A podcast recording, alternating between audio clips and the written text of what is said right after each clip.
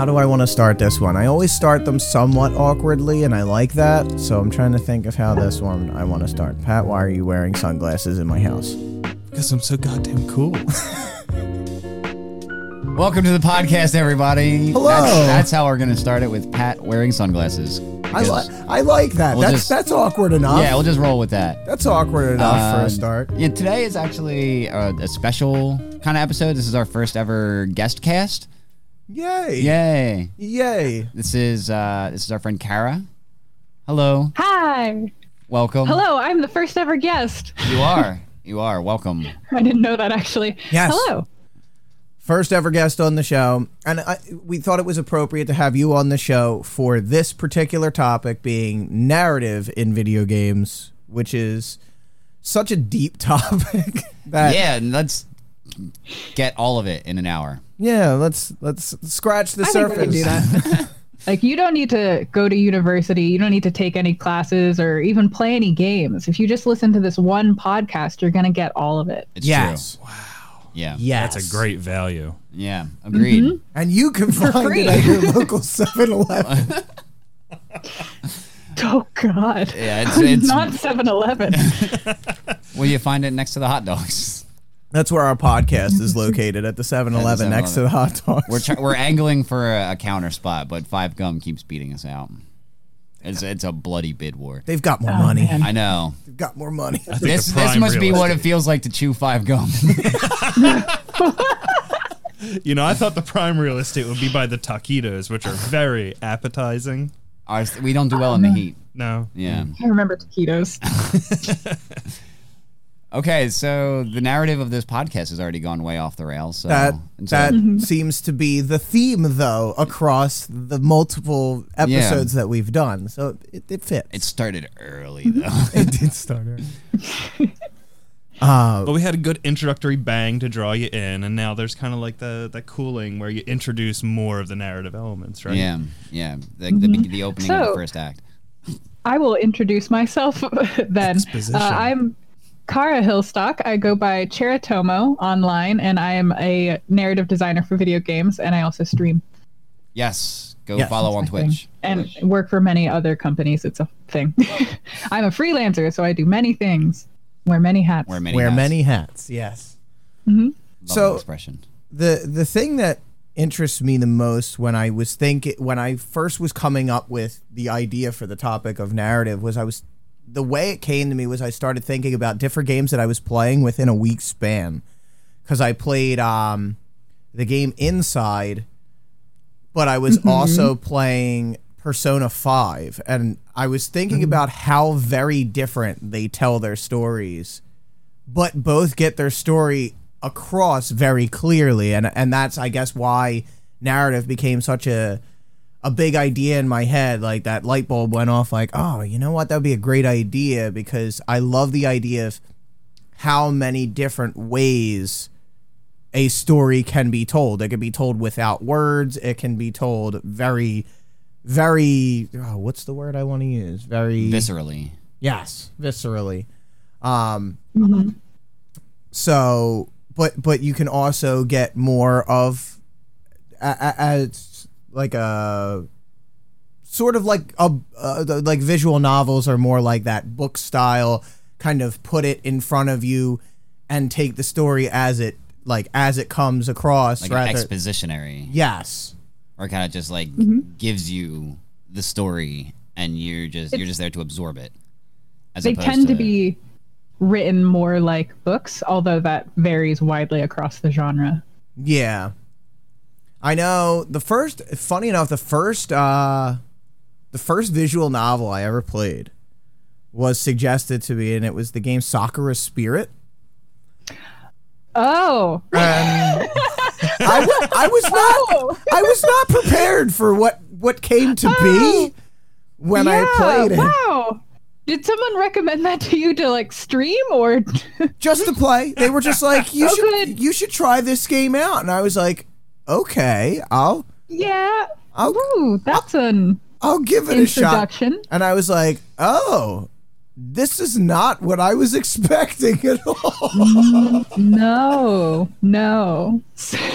However, so uh, visual novels are interesting because they only really kind of came to more pop culture, I guess, or like general knowledge prevalence fairly recently. Like I would say maybe around 2016, 2017. So before it was this very much niche thing, very focused on story. And then after this kind of boom happened, it became more known for meme games and also porn. Yeah. That's like Yeah. the wider things that it's known for now are like uh, Dream Daddy or Hatoful Boyfriend and also porn.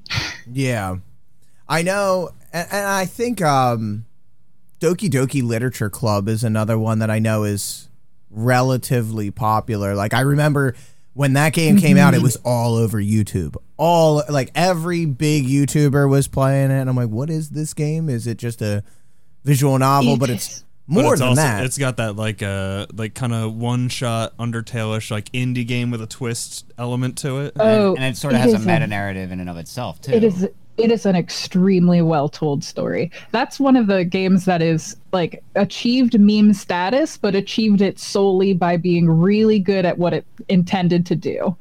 Uh, so like rather than having like, oh, it's a boy, but he has the body of a horse. Let's uh, play the game because that's the concept. It's just told its story really well. Yeah, from everything I've seen of how the game played out, because I, I never got a chance to play it myself, and I, I do intend on getting around to it at some point. It did look really interesting, especially like like you were saying, Pat. It had those sort of like Undertale-ish type things in it because I think like the game closes and Right. like you have to delete files in the game and stuff like that, and that's that that's some Right, right. where next you- level stuff. you I feel love like you're it. tapping into It something a little bit wrong. It does evolve into a meta narrative and i would highly recommend that basically anybody play this game however with a huge caveat that um, it deals with some really heavy topics so if you're not in a good mental space don't just don't just full on don't Yeah, probably Uh, not a bad idea. Check your content warnings. it's like i said it's a very well told story so you will be empathizing heavily with what's occurring Now I've I've never actually played a visual novel. I did watch a lot of Doki Doki Literature Club. Uh, I think I watched the Game Grumps play through it, and that was a, a solid playthrough, and it kind of gave me the sense for for what was going on. But I find that like video games specifically, you said that visual novels are largely written like books, and I find that video games as a medium offer a different opportunity for narrative like when you're watching a movie or you're reading a book you're you're hoping that like the character that you're rooting for succeeds through his challenges. Whereas in a video game you're personally yourself trying to succeed through these challenges even if it's through like another character in the game. You know if you play like the witcher or uh, castlevania you're you're trying you personally have a vested interest in defeating these monsters and, and in saving this world because it's actually you doing it. There's a there's a, a more personal connection to what you're actually seeing and participating in. You're a more active participant than you are in, mm-hmm. when watching a movie or a book. And I find that to There's a- be like really interesting. there's a very big because I also am just a normal writer as well as a video game writer, and there's a very vast difference between the two because when you're writing for video games, you are writing purposefully to interact with a person and to try and as much as you can take their brain and envelop it within within the story that you're writing and that's not necessarily something that you do with most other forms of written narrative Yeah. communication. Trying to immerse them. Mhm. It's the interactivity element that is different for video games over almost any other medium. Yeah, it's a weird comparison to make anyway between it and other mediums because like a, a game intrinsically like and there's been endless thought pieces about like games being cinematic right? And like you get where that comes from but they're also long form. So like you want to almost compare it to a book where it's like i have to have all this attention for things that'll come back later. Um so yeah they, they do kind of occupy a weird cross space between i guess a lot of things that we felt like we knew yeah. I- Yes. well, I it's funny when you were talking about visual novels being sort of like like a book. I kind of always thought of them when, uh, at least from the experiences I had playing them, I kind of thought of them sort of like a book, but not specifically just a book. I think of like those choose your own adventure yeah. books. Yeah, it's a choose Like- your own adventure book. That's what I always think about, except in choose your own adventure books, you usually die in the book like 2,000 times. And then you leave your finger in the previous page. Yeah. Probably true of a lot of visual I didn't do it. I didn't do it. My finger's I still in the page. that is it, yes that's pretty much exactly what visual novels are i think that as far as video games go visual novels tend to be the most straightforward way to present interactivity to a player and so because of that the narratives can be both like they appear more simple on the surface but they actually tend to be much more complex as in the player tends to have a lot more say over how the story goes than in more narrative driven AAA titles where the budget kind of doesn't allow that to happen. Right, and the game takes steps to keep you from veering off. Deviating too Yeah. far. Or it gives you Yeah, en- enough little things to do that it allows you to do before going back onto the main thing. But anything mm-hmm. beyond that is is sacrosanct. There's the illusion of choice, the they illusion that you can control the narrative. Yeah, they've put so much production value into like the thick trunk of the story that like what branches off are not very defining characteristics, at least to me. yeah. Well, it's it, it, it's interesting because I think when when the biggest example that I use, and I know I was I was part of it, and I, I I've openly said I want to give it a second shot because I've been very vocal about my distaste for it, but I think that was why when Final Fantasy 13 came out, I disliked it so much because I was so used to that open world kind of go do your own thing and that was very different in 13 not to say that the story was bad but I was like this is it, it was almost like a shock comparatively to older titles it was like I'm I'm not used to this I don't Yeah. like I don't like change I think it was the time and the place too, because like since ten, the series was changing. Some of the games were online, other ones felt like an online game, it, like, but they were coming big hallways. And thirteen, it was like, oh, we're doing like a big regular installment of Final Fantasy, and we're going with that new style. We're going with the hallway. Like it, oh it, it felt like the world map was going away forever. I, I have a secret too. I Okay. liked I liked Final Fantasy 13. oh my god, what? No. Final Fantasy 13 is bad. That's what the Fantasy secret is. The secret is that the story in Final the story okay. Listen, if I- we're if we're gonna I know that it's bad. down story, It's No, okay to like bad games. it, it, that's true. It's not even that the story itself is bad. It's that the story is impenetrable. there is no way to get into the story the way that they deliver it to you. So if you like do invest the dozens of hours required to fully comprehend what's happening in the story, then you enjoy it. But Yeah, for like normal people who are gonna play it, for, for normal people who kind of played it, and it that was kind of me at the time because I don't play a whole lot of JRPGs, and so like my girlfriend at the time was playing it, and I was like, "Oh, this looks cool. Let's give it a try." And so I gave it a try, and I enjoyed it. But like, without going into too much thought, I was just like, "Huh, is this like, is this like a racism thing or something? Like, I don't know what's happening here I don't. against like the people on the inside."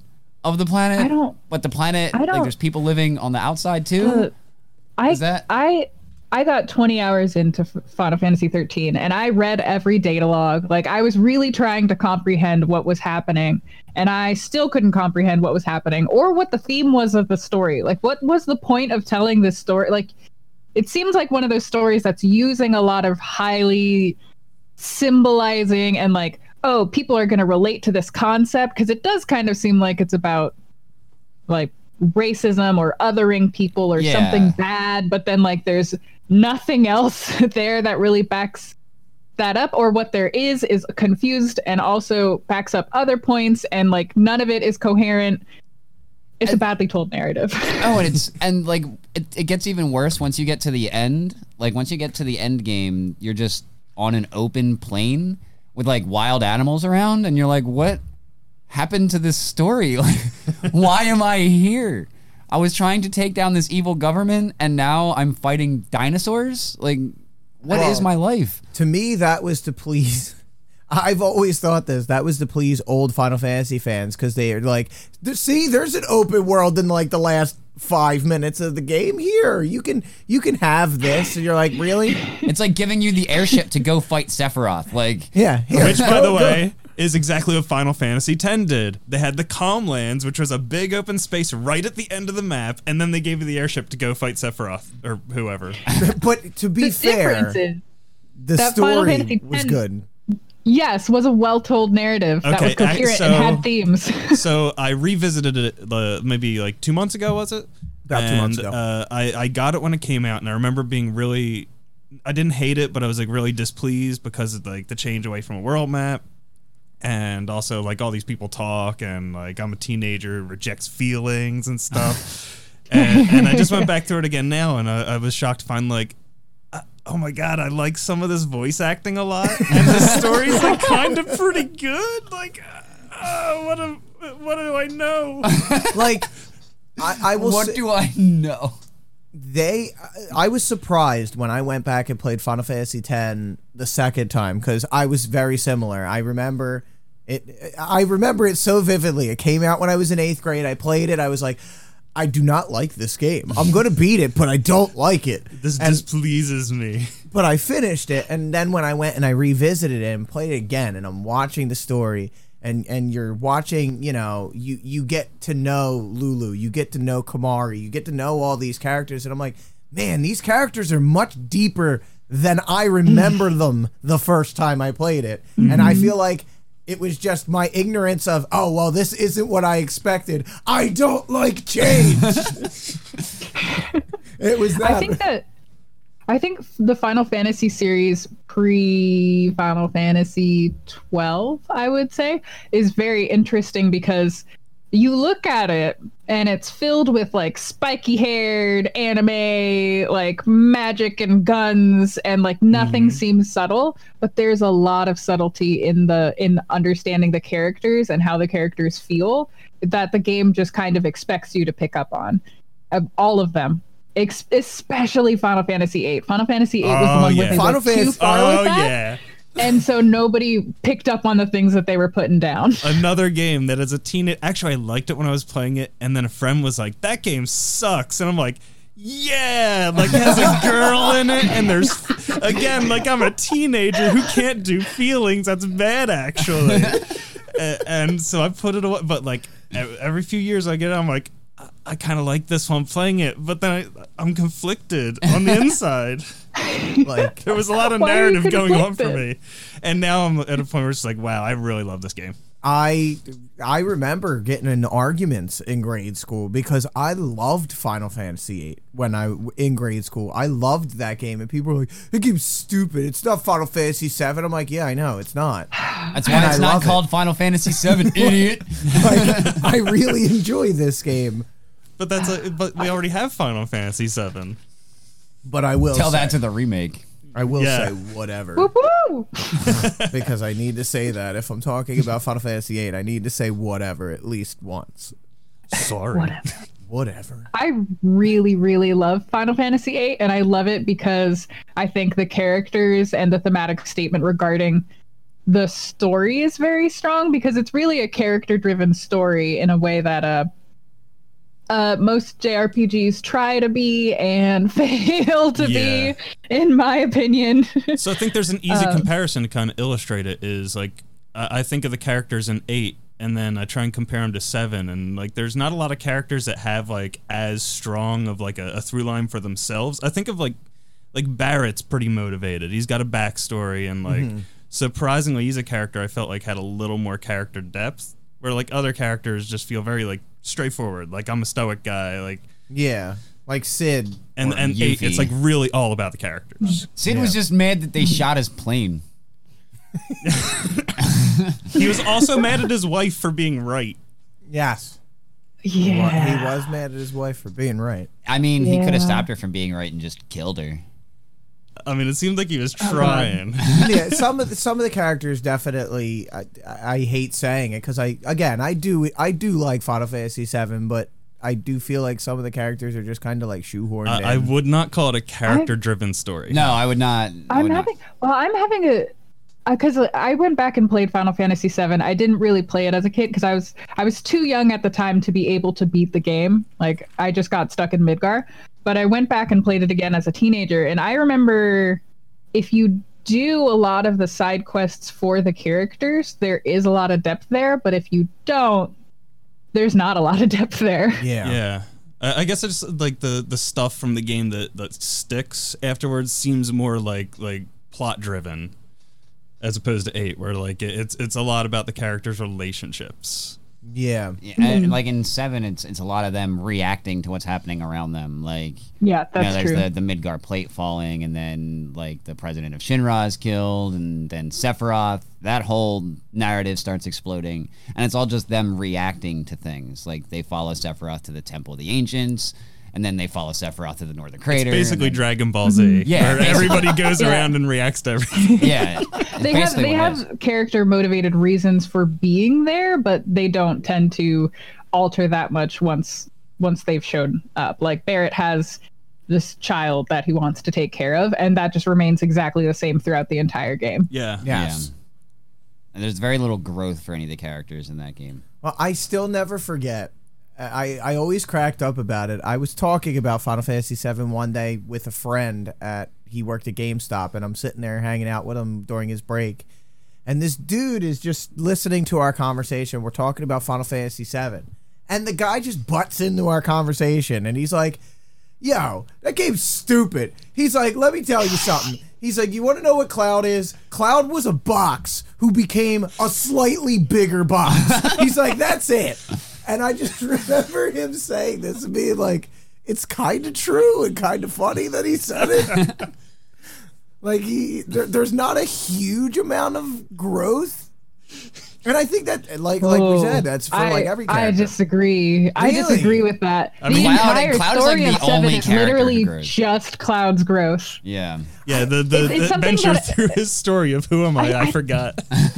I think it's something that people forget how much growth happened in that game because every single thing that came out after Final Fantasy VII that dealt with Final Fantasy VII pretended it never happened. So that's the weird That- thing. I talked about this. I think I talked about it on the podcast, but we talk about it all the time. Is over time there's been a bit of revisionist history with Cloud, where like for some reason they gave him Vincent's personality, and like yes. like he wasn't always that serious. Like he was kind of a weirdo. Like like By Cid the- described it. Just when you thought he was cool, he'd say something dumb as shit. By the end of the game, spoilers, he l- reveals that his true personality is like Genki AF. Like he's like, "Yeah, let's go fight the guys. We can do it. We're awesome." And you're like, "What?" Let's mosey. Let's mosey. Like he's this like country bumpkin who also is like really energetic and kind of stupid, and like that's his actual true personality. And that's probably why they didn't go with it because nobody wants to identify with like a happy-go-lucky country bumpkin. Who wears a purple jumpsuit. But like the narrative of that game feels like Sephiroth like hooked his fingers into Cloud's nostrils, and then it's just dragging him along, and then everyone else is just holding onto Cloud's ankles. That uh, that is And basically it, and that's the narrative because it's the reunion. It's the Jenova reunion, drawing him to the northern crater. Oh yeah. I mean, the whole the whole story is that Cloud literally thinks he's a person that he is not. Like he just took on the persona and personality of a man who died. Like that's the whole story. And it's him remembering that like oh right, that guy died. I'm oh, someone I'm else. not that person. Like, oh, let me regain my memories. That's not who I am. Is- I feel literally like just people- took on somebody else's brain. Who am I? I I'm that guy. Uh, oh wait, no, I'm not. Not I'm a different guy. I'm even gonna seduce his girlfriend. That's the whole game. Stole his hairstyle, his purple jumpsuit. His big ass sword. Yeah. They imply like that that is the reason that Aeris is attracted to Cloud because he acts like her dead boyfriend and she's like half interested and half not interested because he keeps doing these weird things that are Like real Cloud boyfriend. and not her dead boyfriend. Yeah. Like she's giving the black exclusively attracted. I got the impression she sort of got wise to that after, at least after the the fortune reading in the Temple of the Ancients, where she's like, ah, you know, like maybe I just like She- him because he's like that guy I went out with. She definitely gets wise to it, yes, but don't tell the shippers that. They'll never oh gosh, maybe I have the Jenova brain too. they think she's she's I don't know. Every like portrayal of Aeris after Final Fantasy VII the game like they're like look Zack's here too. And I'm like what? Why are all the fans like Aeris and Cloud they belong together. I'm like she's literally in heaven with her boyfriend right now. I do think it's a little wild they have like like real Jesus heaven in some of these works where like she's with him and like you can almost imagine them like playing harps and laying on clouds. Well, you have the, the On what- what- clouds. Aha. what was it? The end of Advent Children when when Yes. when they show them together and he's like leaning against the like Zack's leaning against the wall and you're like, why is this here? like, yeah and like and like Cloud's like I'm still thinking about you or something stupid and she's like I'm dead She's like, "Mm, this is awkward. Literally and like the only image. right there Literally the only image in my mind from that movie is them like climbing Bahamut, like as he flies into the sky. Do you remember like someone Oh, yeah. summons Bahamut and they're just like climbing up him, like Cloud is teleporting into the sky, yeah, it was like a fight. con- There was it a the Dragon Ball Z fight. of It was a Dragon Ball Z fight, but in the that of the like square. that is the only image that's in my head from that movie. I remember that. That's all I care about. I remember there was a big disease to tie it into that PlayStation 2 Vincent game. Oh, And Dirge Cerberus. There was there was Rufus Oh. Shinra had a towel over his head.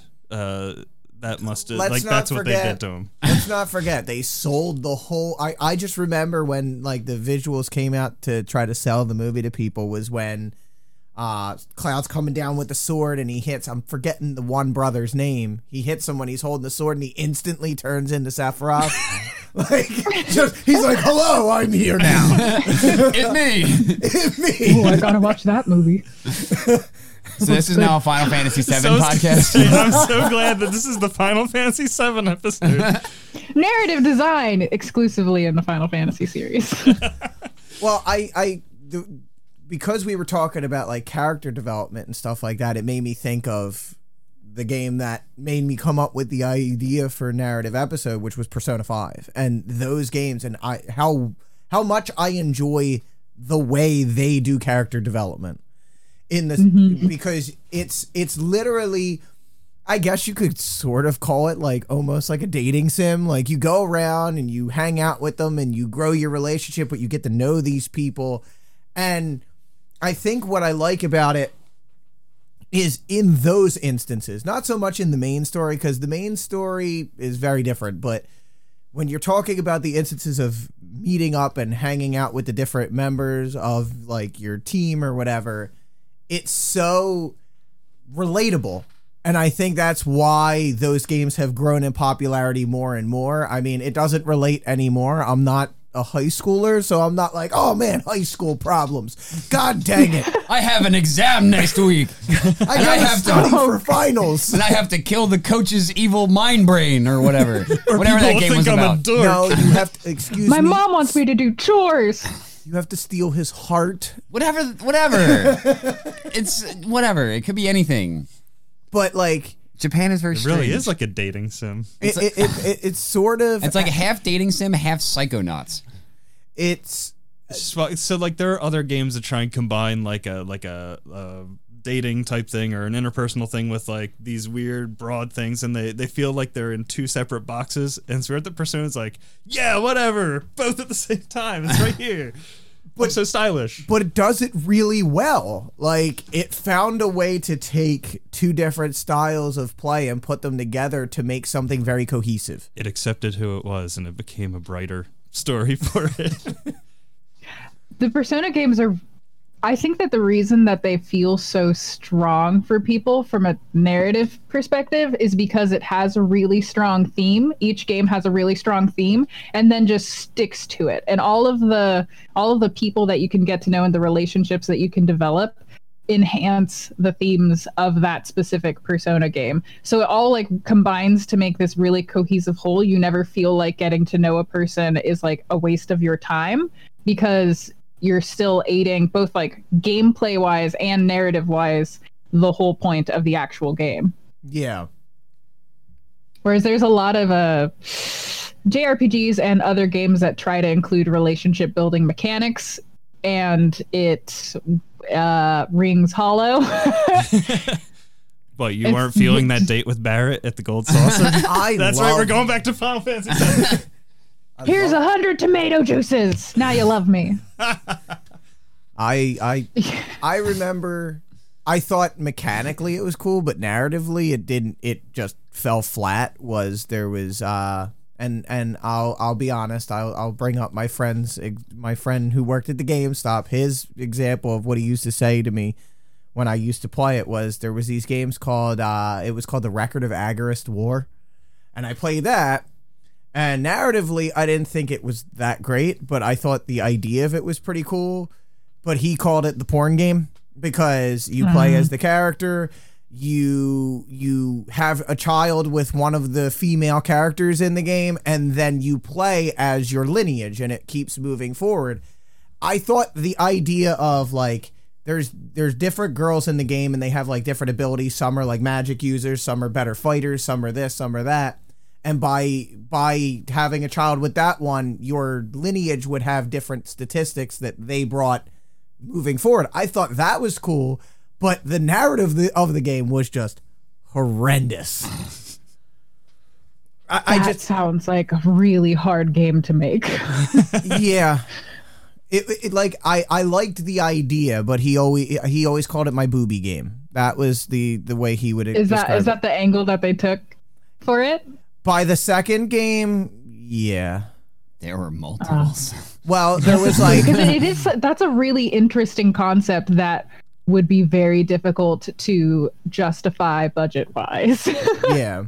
Because by the second game, it was like massage your thighs, and I'm like, why is this in Oh, here? I don't God. want this. yeah, let's let's take out like Oh the my sex sim part, and I've got a better idea. We're gonna put in like a dating app where it's like interests. Fire magic does not like melee combat. uh, swipe left. I'm sorry. You'll forget about your real girlfriend. Well, I thought things were heating up, but we just couldn't get in close with each other. You know? Well, I Oh can say God. I know that the I know that the series went the wrong direction when they made a collector's edition for the second game, and it came with a booby mouse pad. And I was like, all right, Hmm. Oh, I is know that what- the booby mouse pad? it's the booby mouse pad See, the mouse pad I think is more memorable. than than the game itself. For some reason, it gathered more attention. But I, I, There I don't know. I, I know of only one other game that has played with the idea of lineage, and it's Rune Factory 2, in which um, you play as the main character for a long period of time and you get married and you have a kid, and then at some point in the plot, your main character vanishes, and then you play as your kid trying to figure out why you, the original player, vanished. that sounds um, interesting. Yeah, it's you don't get any abilities from your parents or you don't really even look different like you the kids come out the same every time and you don't get to proceed down any further legacies, but it was a really interesting concept that didn't didn't quite work out gameplay wise because it basically just kind of seemed like the game stopped. Like the narrative was really short and stopped all of the sudden, and you didn't really know what you had to do to get the narrative to keep going. And then eventually you had a kid, and after enough time passed, the plot would just start back up again, and your character was gone. I think the closest I've ever come to anything like that was Spore. Did you play Spore? No, Oh, yeah. like I remember it, but I never played it. Yeah. Spore was I like played it. Spore was like interesting and novel the first time, and then like you get like to your second and third playthroughs, and you're like, how many dicks can I fit on this thing? and you just like, or you cover it with horns, or like you give it 18 legs. You just try to make it look as ridiculous as possible. And then you're like, okay, well now it's it's no fun because it's the same game for a while. But No, congratulations, your Monster Factory. well, like you would collect like evolution points, and then you would have like your your your spored like creature's mate, and then you could use those evolution points on the offspring, and then it would become better, and then it would just spread throughout the entire species, something along those lines. I remember being very disappointed with Spore because the way that it had been uh, pitched was like you're going to create this little creature that's like an amoeba, and then you're going to follow it through each successive generation of evolution. And by the mm-hmm. end of the game, you're going to have this whole unique world that looks nothing like anybody else's. And like all these decisions you'll have made will have drastically affected your city. And in the end, it's like, I mean, kind of. If by affected my city you mean made the people in the city look different. Like, Yeah. That was pretty much the only thing. Like every That- end game looked the same. Yeah, and so it was really disappointing. because I remember that was uh, like so highly anticipated and like that was that was Will Wright's kind of like next big like brainchild, right? Yeah. And It got No Man's Sky. every phase was supposed to uh, be like an homage, like a different era of gaming. I remember hearing all this, and it came out. It's like, oh, I can explain what happened. oh, can you? Budget. Oh, yeah. it it really all comes down to budget. It's a game that um I think that they really wanted to, it to have the depth that they originally pitched, but when they ran that simulation out, like let's say that there's five stages of evolution, and you give your character your your players just one choice in the early stage of evolution, just one choice in each stage of evolution, you already end up with like what what is what is the exponential value to the fourth? What, like 64 different outcomes that you're now needing to code into the game and create different graphics for within the game? Oh yeah, different and, AIs and, and Yeah. all. and different AIs. And yeah, the idea that, that you could give your players a satisfying level of choice within each level of evolution would create a game that just costs a ridiculous amount that no AAA studio is really gonna gonna want to Yeah. Or justify. So that came or it would after- collapse under its own weight. That, that came after The Sims, Yes. right? So, like, I- I can't imagine an apparatus that saw how successful The Sims was was going to wait for them to like make this whole nuanced simulator. Yeah. Mm-hmm. Well, and the only way the only way that they really could have made it like The Sims is to leave it to the player to construct their own narrative around their little evolutionary peoples, but they didn't really seem to want to do that because they have these built-in quasi narratives in the game where Yeah. like you can befriend a certain tribe or rival a certain tribe Right. and no matter what you're all gunning for the same thing which is like colonizing other planets like you're all going the same direction no matter what and in the sims you have this illusion of choice where as long as you can construct a narrative you can plausibly technically do anything Well, the the Sims is a is a good game in that it allows it gives the players to the tools to make their own fun, right? Mm-hmm. Like it's it's it's a dick around simulator, right? You like that's why people are always putting their Sims in pools and taking away the ladders, or like putting couches in front of fireplaces and taking away the doors. It's it gives you the opportunities to to make your own fun right? Like you, mm-hmm. you can have a house with like 30 bathrooms and all of them have glass walls if that's the way you want it's, it. Like it's, it's that same thing. It's why why simulation games have gotten so popular. It's why people love like the roller coaster tycoons and like today, plant. I think Planet Coaster Planet is pretty popular. my wife plays Planet Coaster. Um, I'm not good enough to play Planet Coaster. I'm not good enough to play any of those games. I still play Roller Coaster Tycoon. I play though. Roller Coaster and I launch people into the like lakes and rivers and shit. I tried to run an effective park once. It, it's pretty challenging. Yeah, It it's it's but it's chilling. fun. It's fun. If It you is can get fun. Um, but one thing I did want to touch on, I want to make sure I cover all my bases here because, Yeah. as we said, most comprehensive podcast about narrative there's ever been. Yes, and it's 20 minutes of Final Fantasy VII. Yeah. We've touched on all the bases. it was a landmark game okay yeah, I agree. Is I'm playing it now, actually. a game? Yeah, you're playing the Final Threat Final- mod, yeah, the new threat mod. uh, or New Threat. Yeah. Uh, the a game that we talked about a little bit before we started the podcast that I wanted to talk about because it was a game that was suggested to me to play for stream was the Stanley Parable.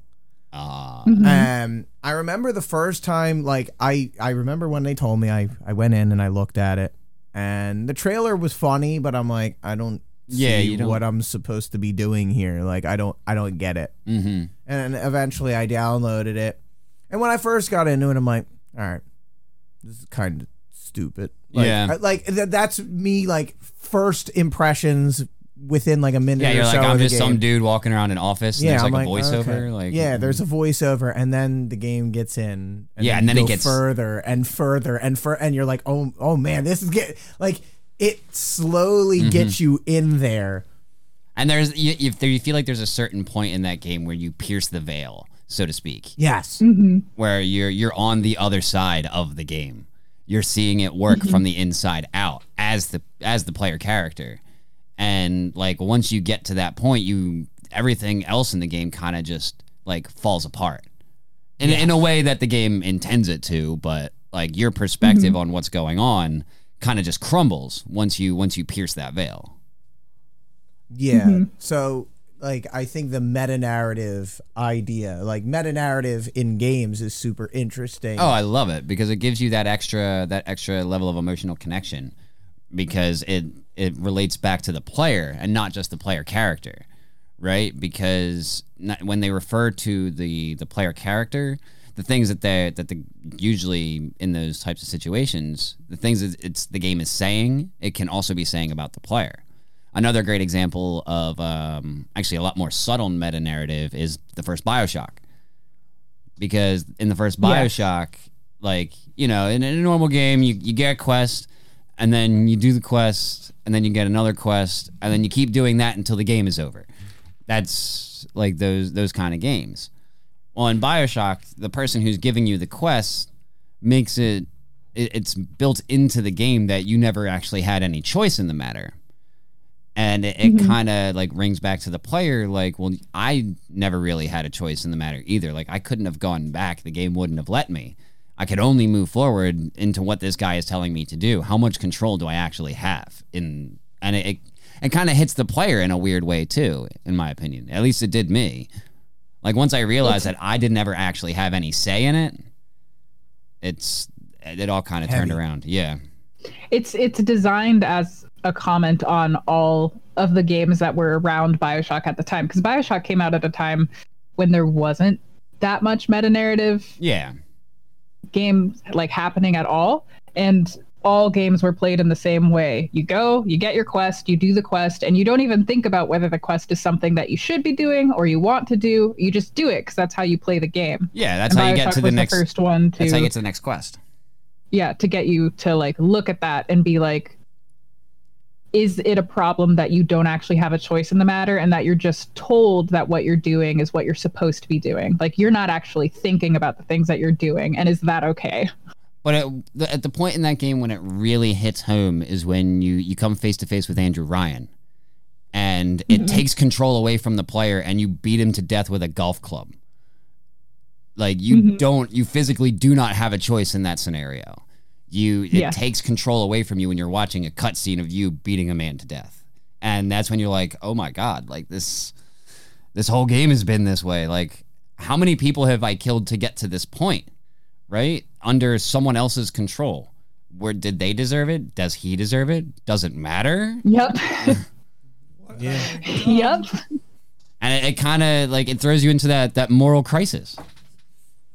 This the meta narrative aspect of games is the thing that I like the most about games and makes me want to write games is the fact that games are the only medium where you can cause you can directly cause a person to experience something that you're trying to teach or ask them whereas Yeah. like in books it doesn't necessarily happen to you or like movies tv even plays to a certain extent. It doesn't happen to you.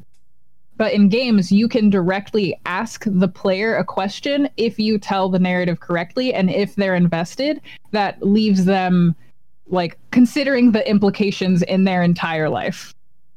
And i think that that kind of interactivity that kind of ability to have people question and examine themselves is the strongest thing that video games have going for them Yeah, I think that's I think that's really what made Undertale as popular as it was. Is it really made you question your actions throughout the game? Like you, the, the way Toby Fox put that game together, everything was about every choice you make is not one made by the character in the game, but made by you, the player. Like Yeah. how are how are you going to respond to this situation? How would you handle this situation? Sure, it puts you in the old paradigm, mm-hmm. mon- ba- battle against Monster Man, and like it starts you with just that, like how will you react if there's a different way, and then let's go a little bit further. Mm-hmm. Here's some very specific scenarios.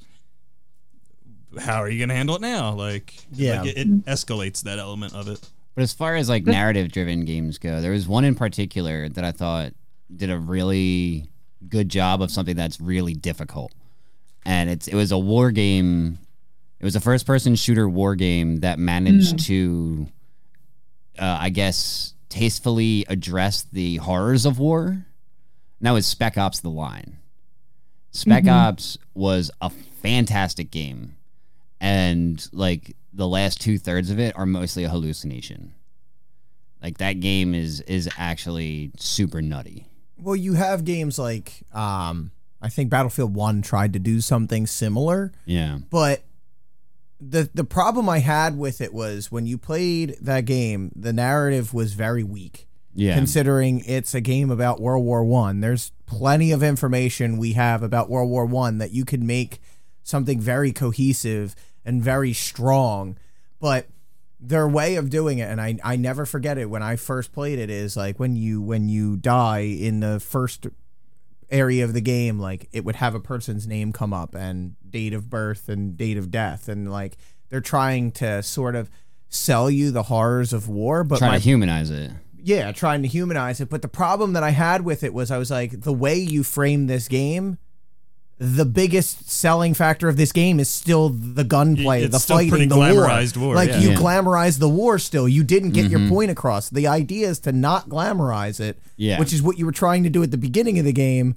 But the rest of the game did not indicate that. It was like the um what was the Call of Duty game where they had you shoot up an airport? Uh, Modern Warfare 2. Was Yeah. it Modern Warfare 2? Yep.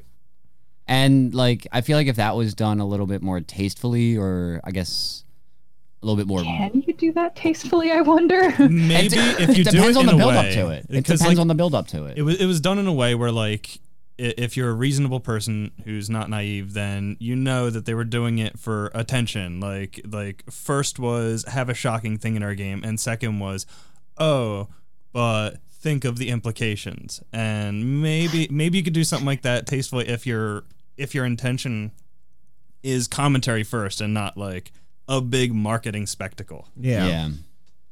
Like there's a game I've talked about a number of times that I I fell in love with called Valiant Hearts.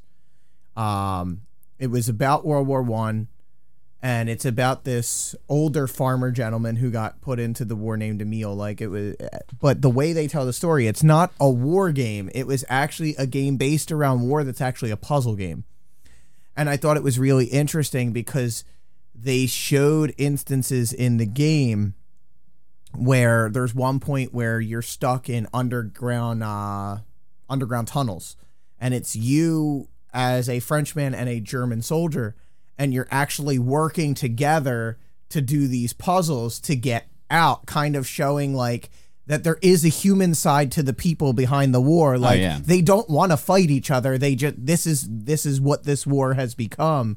And I loved how that whole story I encourage anybody to play that game because I I've, I've said this a thousand times before.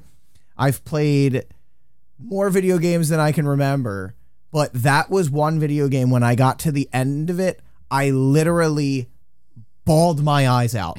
Like it hit me so hard, I was crying for like a solid 5 to 10 minutes. I was like that that's that's telling a story as best as it could possibly be told. I don't want to ruin it for anybody, Yeah. but I strongly encourage mm-hmm. play it. I, I like a good strong narrative that leaves you with that that like it's like a satisfied emptiness where you're like, well, this thing is over, but it was it was it, it ended well. You know what I mean? Like Yeah. like you're mm-hmm. sad to see it go, but you're happy that it was there initially. Persona 5 did that to me. Resolution. yeah. yeah that that where you feel emotionally depleted in the in the good way Yeah. Persona 5 definitely did that to me. I've really enjoyed that game. trying to think of a game It's- that did that for me. it's one of the hard things about a game with a meta narrative uh, that in order to like truly experience the game and have the story have the right impact on you you kind of have to go into it blind um, Right. because of the way that meta narratives play with your expectations of the genre. So if you go in expecting that it's going to be different from the expectations of the genre, you're necessarily going to have a completely different experience than someone who goes in expecting this just to be like any other game. Yeah. Uh, looking for a twist. Yeah, or, or and I think to that analyze it from that lens. the, the the prevalence of meta narratives just across all media now have gotten more and more intense where because of social media it's changing how people are writing shows actively in real time. And so that's why spoiler culture has gotten so much more intense because it used to be that like knowing the twist end to a story wouldn't really affect it that much because you could still invest yourself in the story. But if you were one of those people who had undertale spoiled for you like you just were not going to enjoy that game as much as somebody who didn't because Yeah. you weren't going to be able to make your own choices about what happens in the narrative and that was the whole point of the game Right. You're sp- like I remember you're supposed to kind of come in with that expectation, like, oh, this is a game where you can talk to monsters, and like that sets a little bit of an expectation. But what was in it was a lot more, and I do think there was an expiration date on. uh I don't want to say properly enjoying that game, but kind of. Yeah, it was something that I saw a lot, given that so many of my friends are uh, gaming YouTubers. So there were parts of them who like got to play it before it was before it got spoiled. Like somebody reached out to them and was like, literally just immediately play this game, or it will be too late for you. And then there were the people who didn't get there and like got it spoiled to them by like a tweet or something stupid, or people were insisting that they play the game a specific way. And the reactions between who really liked the game and who hated the game or like didn't see why people liked it so much was literally split down that line Yeah. of who got in there first. Yeah, it's it's a little different when it's like I wonder what this RPG has versus like oh I'm gonna play this game where I date wacky skeletons like like Yeah. the surprise is ruined. Yeah. This uh, this the the wacky skeletons are a surprise, people. That's what I'm saying. I, I was I, I, I can actually say I'm surprised that it happened. Well, I'm actually I'm not. I'm not very much of a social media user to be fair. But I, I was happy that when Undertale got, came out, I didn't have it spoiled for me. I was able to just take in the game as it was and just kind of enjoy the experience as it was. And I played it probably months after it came out. I actually remember stopping in the middle of it and picking it up again because I couldn't beat the uh, the the spider fight, Oh yeah, I still haven't- Oh, and I yeah, still that was managed a to like hard not fight. have it spoiled in the middle. It's it's kind of shocking in retrospect. That's amazing. Yeah, I mean, I've I've seen a little bit of spoilers just because like I never really planned on finishing the game. Like I enjoyed it, and then I can play it for a couple hours, and I'm just like, oh, okay. And then I come back to it like six months later, and I forget where I was, so I just start over, and then I get to the same point, and I was like, oh, this looks familiar, and I'm bored again, and that's Yeah, that's it's basically not the your cycle. style. But like I'm, I know like some of the the big twists, but I lack the context for them, and for me, that's more interesting. Hmm. Like I I know if like are we imposing a moratorium on Undertale spoilers? I'm assuming you guys. I think the expiration date is long over. Yeah. yeah. I think Stop I've, listening to the podcast if you don't want it spoiled. go play it. Go Go listen play to the the controllers entire- podcast or play and then come Knight. back. But um, like I know about the Sans fight, and I kind of have an idea about how to access it. But like I'm, I'm assuming that the Sans fight is a culmination of a lot of the the narrative elements that are that are kind of happening leading up to it. So like I know like that that whole like that meme like that fight mm-hmm. meme, but that that's a thing. yeah, I know what it is. I've seen the fight. I've heard the music. Like w- whatever. But the the context of that fight is more interesting to me. Heard the music far That too makes much. a lot of sense if you don't know the context to the fight. Yeah, 'cause That is the most interesting part of it. yeah, Yeah, But like I know, I know about the fight, the fight with Flowey. I know about the fight with Sans. I, I know generally how to access those things. But as far as the circumstances surrounding them, like it's, it, I don't. It doesn't. That's what the most important thing to me. Do you There- know about the fight against Gaster? I don't know who that is. Yeah. no, you It's- got but there you was just got to uh, throw fake stuff in there. But there was a, thing. a line from a, a Plinkett review actually when they were talking about uh, Star Wars Episode Three, where they had this long, drawn out lightsaber battle. It was like twenty minutes on a lake of lava, and they're like flying on robots and shit, and you just don't care because you you don't care about what they're fighting about. The context of the fight is what matters. You could have had it be a minute and a half and still have the same emotional impact it's about the the context of why these people are fighting. You don't want to just see two people beat up on each other. You want to know that they oppose each other for some reason other than you're standing across from me. and that's Yeah. So, th- like, that's one of the most interesting things I find about Undertale is that if you go back and replay the game, the parts of the narrative that people were the most impacted by all happen at the very, very end of the game. For most Yeah. of the game, the narrative is kind of boring. Like, it's carried on its humor, and the narrative Yeah. itself is like kind of yeah, you're like little human girl, not great. with a bunch of monsters, and the king wants your soul. Zany To open up yeah the it's, it's very straightforward it's like uh you know it's a quirky world and you're having fun exploring it because it's so quirky but if those things aren't new to you then there's not a lot that is as compelling to take you through if you've like if you've already played it before there's not a lot there that's that pulls you through like i went back to try and replay it and i was like wow this is a bit of a drag Yeah, Yeah. that's to Yeah. try and get through again And that's how I felt in my first playthrough. I got up to the cooking robot on the cooking show, Oh, Mettaton. Mhm. Mettaton, and I was like, "All right, this is about as far as I care." And then I, I Mhm. never, It's a bit of a slog. yeah, like there was yeah. the there was the funny squid like in the lake or whatever, and I was like, "Oh, he's cute." Don't care. And, and the the twists and the emotional impact at the end, I think like they come from playing the game in a particular order. Like it comes from playing the game relatively neutrally. Like maybe you're maybe you're not thinking about you know the whole mechanic of like kill or save. Maybe you're not Yeah. thinking about that. You go through versus genocide, and yeah, and you get a so-so ending, and it tells you to go back and basically do it again if you want the better ending.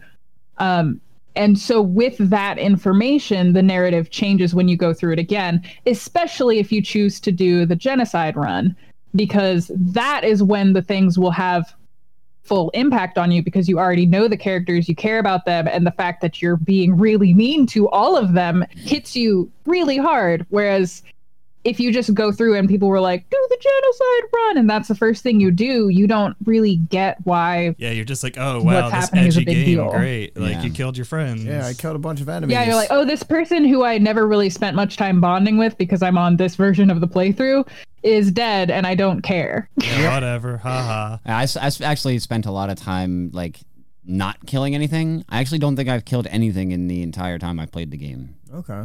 Mhm. I definitely played it neutrally the first time I played. Like I kind of went through. I'm like, ah, I don't like you. You're you're gonna die. But, like, Uh, I- as but soon as I like was, like- so you're not. As soon as I saw that you could like talk to the monsters and like when I met the the hat ghost, Blo- Oh, uh, Bloopington or something,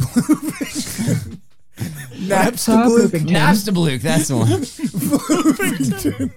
That's great. That's gonna be my new band name. But like I saw him and I was like, I don't want to kill anything around here. And then I got to the dog in the armor. And I was Uh-huh. like, I could never kill anything in this world ever again. No, what I really like is I do really like that the game's combat is really dialogue. Like it's how you interface with the characters of the Yeah. world. Like Yeah. hmm So like I met Bloopington and I was like, okay, well I don't really want to hurt anyone down here. And then I fought the the llama, the, the goat mom, Oh, uh, Toriel. Toriel, Yeah. goat mom. And I managed to not kill her. And then I met the dog in the armor and I was like, all right, well I guess I guess you're all you're all saved. I'm not killing anybody. And it See, was- the Toriel fight is like for me where everything kind of came to a head because I went into it blind. So during the Toriel fight, I was literally like, do I have to kill you? And it was, I was like making a moral choice consistently over and over because I was like, I'm dying. I'm losing the game. I'm not going to be able to beat her. But I refuse to kill this, this person because she's like my mom yeah. and like that was a, a very big like emotional moment for me playing and so i can see how if somebody goes through and is just like don't kill anything okay then like that's not a moment where you're discovering anything or learning anything you're just like well i, I guess there must be a way for me to go through this without killing her because someone told me so Yeah. Yeah, it's Yeah. probably a good litmus test. Like if you're not feeling it there, then you might as well turn the game off because you're not like in the right mode to uh, enjoy the kind of story it's trying to tell. But I I find with that with that fight initially, um, now I don't I don't know if you fight her later on, but I know in the initial fight, like she's there. There are two ways that people can react. They're like, oh, I don't want to, I don't want to hurt Goat Mom, or like you know, fuck her. She's keeping me locked in the basement. Like, let me out. Like, she didn't Yeah. want you to leave her house at all, and she's willing to fight you for it. I think it leads you down this mid, like there there is an intended path where like you don't want to fight her, but you find that it's a situation you can't escape without making a decision. Yeah. Yeah. Like, and there's only one choice to make, which there's not, but like that's that's the that's the scenario, Mm-hmm. and Yeah. you know, like that's that's kind of it. Like for me, I I did keep persevering and find like you, you see the little things like she stops trying to kill you when you're at low health. Yeah. like the flames avoid you.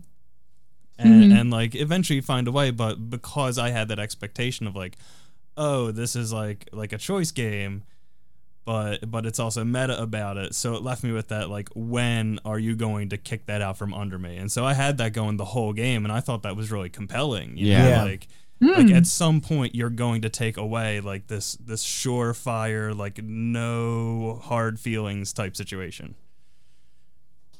Interesting. Yeah. Yeah. I will say, there was no way I was getting through that game the first time in a pacifist run because as soon as I saw the frogs, I was like, uh uh you, you're going down. Anti frog. Wow. Every. Frank has so- a thing against frogs. I have a thing against frogs because every game I speed run has frogs in it, and they're always the thing that ruin my speed runs. So I have a very strong feeling about frogs. I f- frogs are innocent. They're just trying to live their lives, okay? I don't know, not these ones. Tell that to Jeremiah. Tell that to Jeremiah the frog. He's ruined Wow, all I- my I'd have to- speed He was a good friend of mine. So, I I wanted to ask when you when you were creating Asagao Academy, like how did the process come to like how did you come to the process of the narrative for Asagao the way you put it together? Was it like you had an idea, like a foundation of, oh, well, this is what I wanted it to be, so let me go in this direction, or did it kind of I want it to be about this, and then I'll move in that direction and form it around that. Top down or bottom up, basically. Yeah. Well, neither really. So Asagao was a team effort. There were three of us. And actually, Danielle Hargrave, who is married to Austin, Okay. Peanut Butter Gamer, um, was the original creator of the idea. And I was hired on initially just as a writer. And then a few months into the project, I became the director of the game and went from there. So the narrative was collab she had like an outline already prepared and then we collaborated on it and basically that outline got demolished because it didn't work um, with where we needed the story to go and we had to rebuild the entire game from Oh, the ground up using a lot of the ideas that she had initially had Oh. so it was an active like months of collaboration and like what if this character did this? What if this character's route was about these themes? What if the story in general was about this? And trying to make sure everybody was on the same page. Uh, that was just continuously evolving over the whole course. And then once we had all of the outlines set out for all of the routes, then uh, we began writing, and we all wrote the first chapter of the game, and I wrote all of the routes except for Shane's route, uh, and that's how the game got done. okay. Um, so I tend to find that when you're making visual novels specifically, because they tend to be indie projects and they tend to be more passion projects, you have a lot more control over the narrative, and the narrative is also the at least when I create it, the main thing about the game, and you build the gameplay around the narrative. If it's a visual novel where there is more game, like there's simulation elements or something like that, you build the gameplay to fuel the narrative. Whereas if you're going into a different type of game or you're working with like a AAA developer, it the narrative. Uh, I don't want to say it's an afterthought, but it's kind of an afterthought. It's like an end Where- thought. Like it's, It's not built quite an afterthought. it tends it tends to be something that like game writers are hired like not with the group of people who are envisioning the project and you have to get the gameplay going and test it make sure that it's fun and that it's going to work.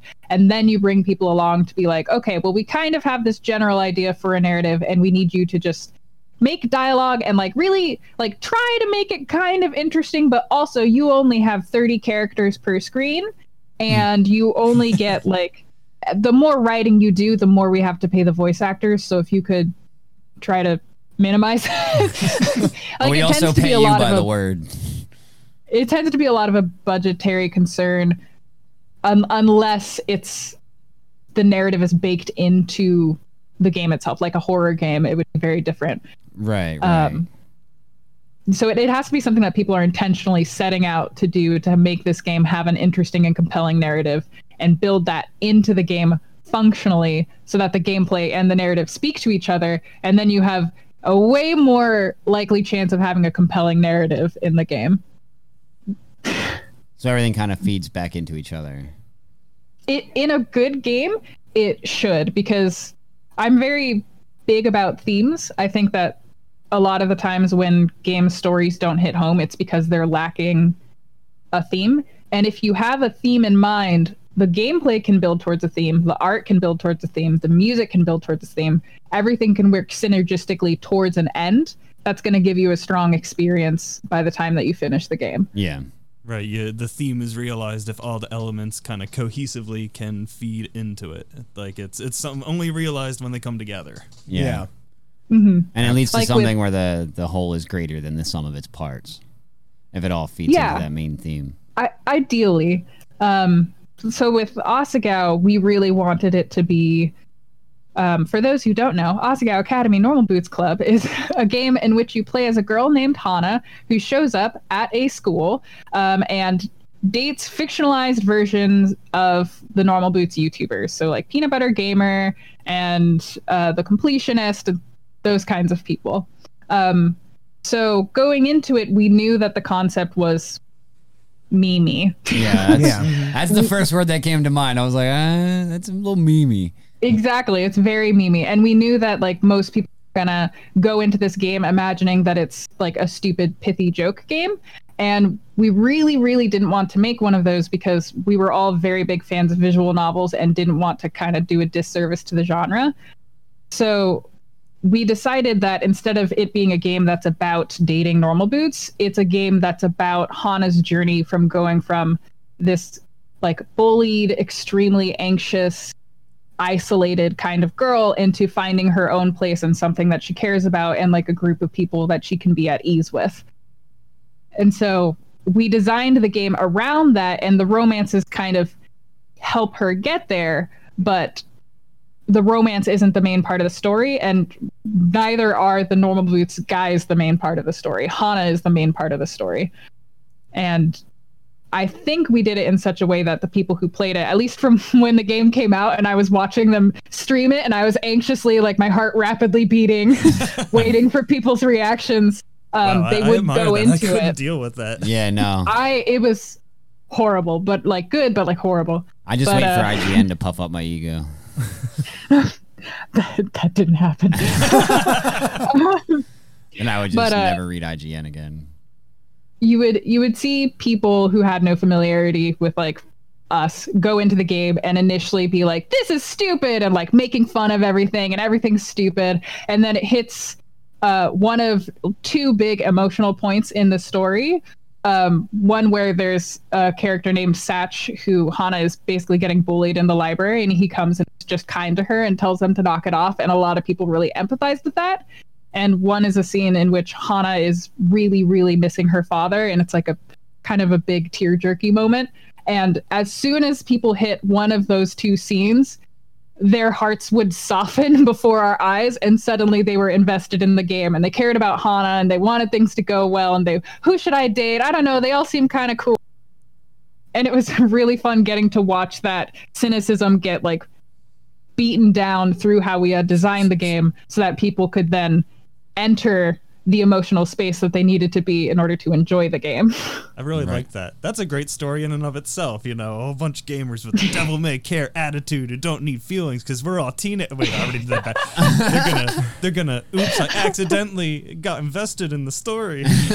Well, I think it's funny because that's sort of what happened in in my personal experience with the game. Was it was sent to me, and I'm like, well, "What is it?" Because I, I I had not heard of it or anything, and people uh, people were like, "This is what it is," and I'm like, "All right, I'll, I'll play it. Like I'll play whatever."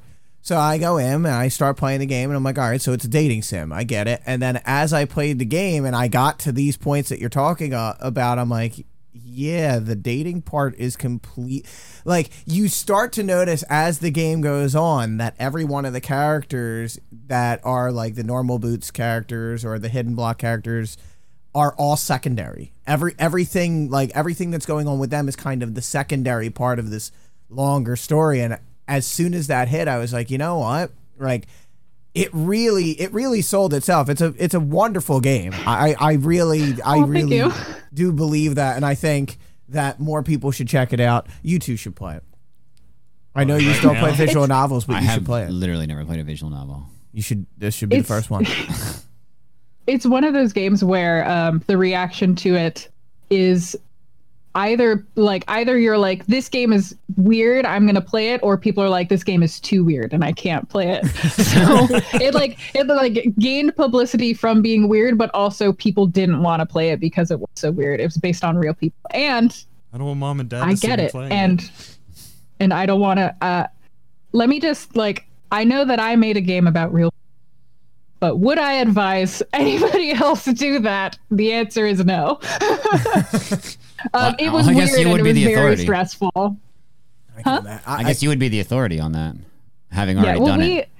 It was also like we definitely had their permission to do this, and they were like total like it was above board. They knew what was happening. They were okay with everything we were doing. Uh, but it was so stressful at the same time because I was trying to be so mindful because I didn't actually know them when I started the project.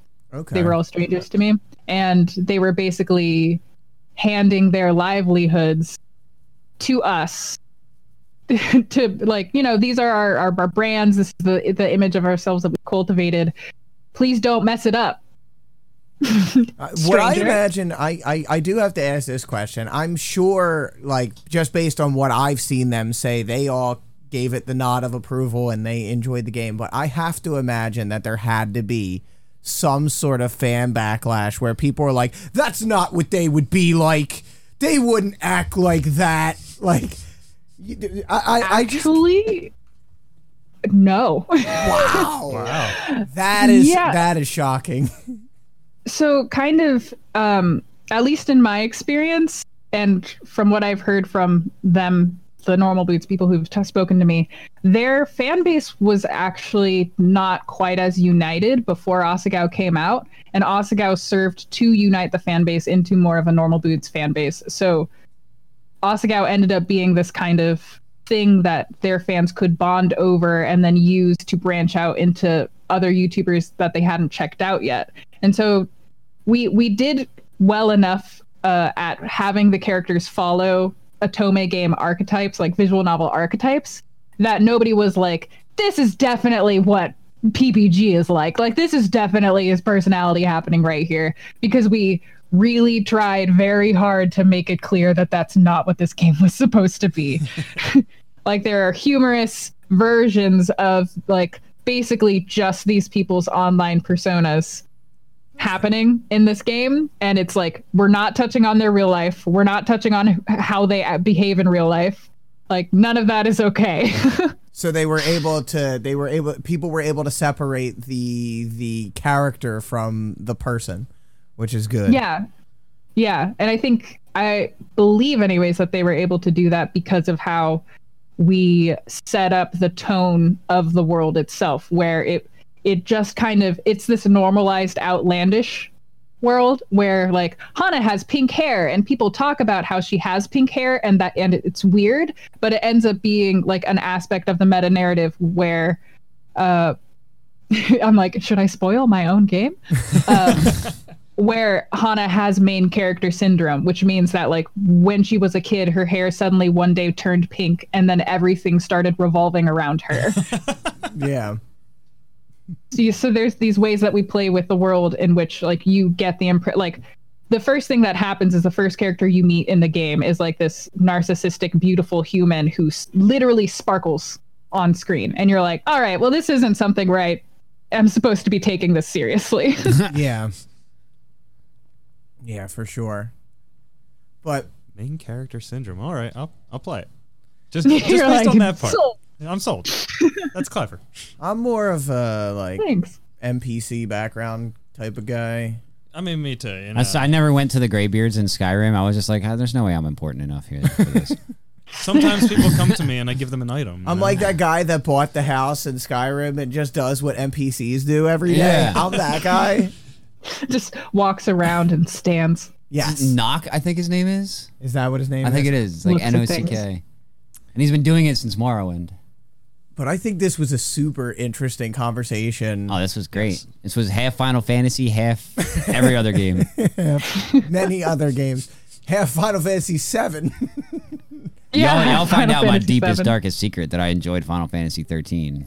hey, that's fine. I mean, I didn't. Did that you, was- was it the gameplay like what was it I don't remember. I just remember enjoying my time with. I I like the combat system. You like I like that hair? I I like that I could go AFK. Um, I get that but uh, th- uh, that that was pretty much it. Like it was flashy and it was like it was a lot more macro management than micromanagement. And I kind of like that. Like I feel like the Final Fantasy combat system was always very micromanagement heavy. Like you had to be careful about which attacks you picked, which enemies you fought. Like, I and this remember was that being just the big argument at the time was like, what's the what's your problem with this game? Like, you're just gonna choose those attacks anyway. Like, why are you so tied to playing with those menus? Just Yeah. let us do it. Yeah, it's it's macro management where you can set up your your party composition in like a like a tactical sort of way, and you can switch between roles. The roles that each character had available to them dictated their playstyle. Like it was, it was very like macro as opposed to micro. And mm-hmm. Final Fantasy, I feel like, has always lent itself well to macro. Like you, most of the time, the you either win or lose a fight the second it starts, because that game is like ninety five percent preparation. Yeah. like hmm. having the right abilities at the right time is key to that game to pretty much all final fantasy games. It's all about preparation. Like you put on the right armor you equip the right weapon you put in the right materia or esper or whatever and then you go into the fight and it's already determined whether or not you have a chance to win that fight so why not just turn the combat system into that as well just make it all about macro management as opposed to micromanagement that's that's my take on it Okay. You've you've uh, simmered my feelings on Final Fantasy 13. I still think it's terrible, but the gameplay. I'm, I I know, don't disagree with you that good it's about it. terrible, but the reason I played was the combat. I feel I feel like it felt more like a Final Fantasy game should have. Final Fantasy 13's Yes. combat felt more like a. I don't know. I thought it was a mash A button simulator. Isn't that what most Final Fantasy games are? No! Oh, You have to remember magic and You stuff. also Yeah. push up and down on the D-pad. I recall taping down the X button on Final Fantasy VIII when drawing magic. yeah. I mean, I I, I made a case for it. I I mean, That's fair. You did. It's fair. I think it's a it's it's a strong case because there's not that many games that have that kind of gameplay. yeah. It's it's unique. so be it then. Mm-hmm. I'm Yeah. sold. I'll play it. No, don't. I'm gonna subject myself to well, this. Well, I mean, the floors are very shiny in that game. next I weekend we we've already got our hands full, Pat. Next yeah, well, we got to start with next weekend. next weekend we've got what 12 hours of Final Fantasy X yes, to play. we will be speed running Final Fantasy X. 12 hour challenge, baby. I am not in, I'm not joining in on that. I'm just hyping them up. I'm just, I'm just trying to gas up my dudes here. The 13th, right? Yes, the 13th. Everybody, show up. It's it's going to be wild. I'm ready though. I'm ready. I'm ready. I mean, I Good don't know luck. anything about how to speed run it, but I'm ready. We're gonna we're gonna make it happen somehow. Even if we have to watch that whole GDQ run while we run it. That'd be pretty Just funny. count all of your steps. You should be fine. as long as we keep the clock running and the game going, it's official. Yes. And while you're clipping through things, really enjoy some of that environmental world building that's happening. Yeah. Yes. yeah. Shade at Final Fantasy 13 for having none. Makar, if you want to promote anything, I'm leaving the floor to you to Yeah, promote your. Twitch and stuff. Oh dear, I'm the worst at self promotion. hey, if you're interested in the game that I made, Asagao Academy, just Google it. It's free to download, but you can also give me some money if you want. You should do that. Uh, otherwise, you can follow me on Twitch, C H E R A T O M O, Cheratomo, where I stream narrative games and talk about them and also other relaxing things because I'm a very low energy kind of person. Or you can go to my Patreon and do things there, or follow me on Twitter. A plus. Like and comment on this video. Yeah, yeah. Remember, hit, hit the bell notification. Join I the just- notification I squad.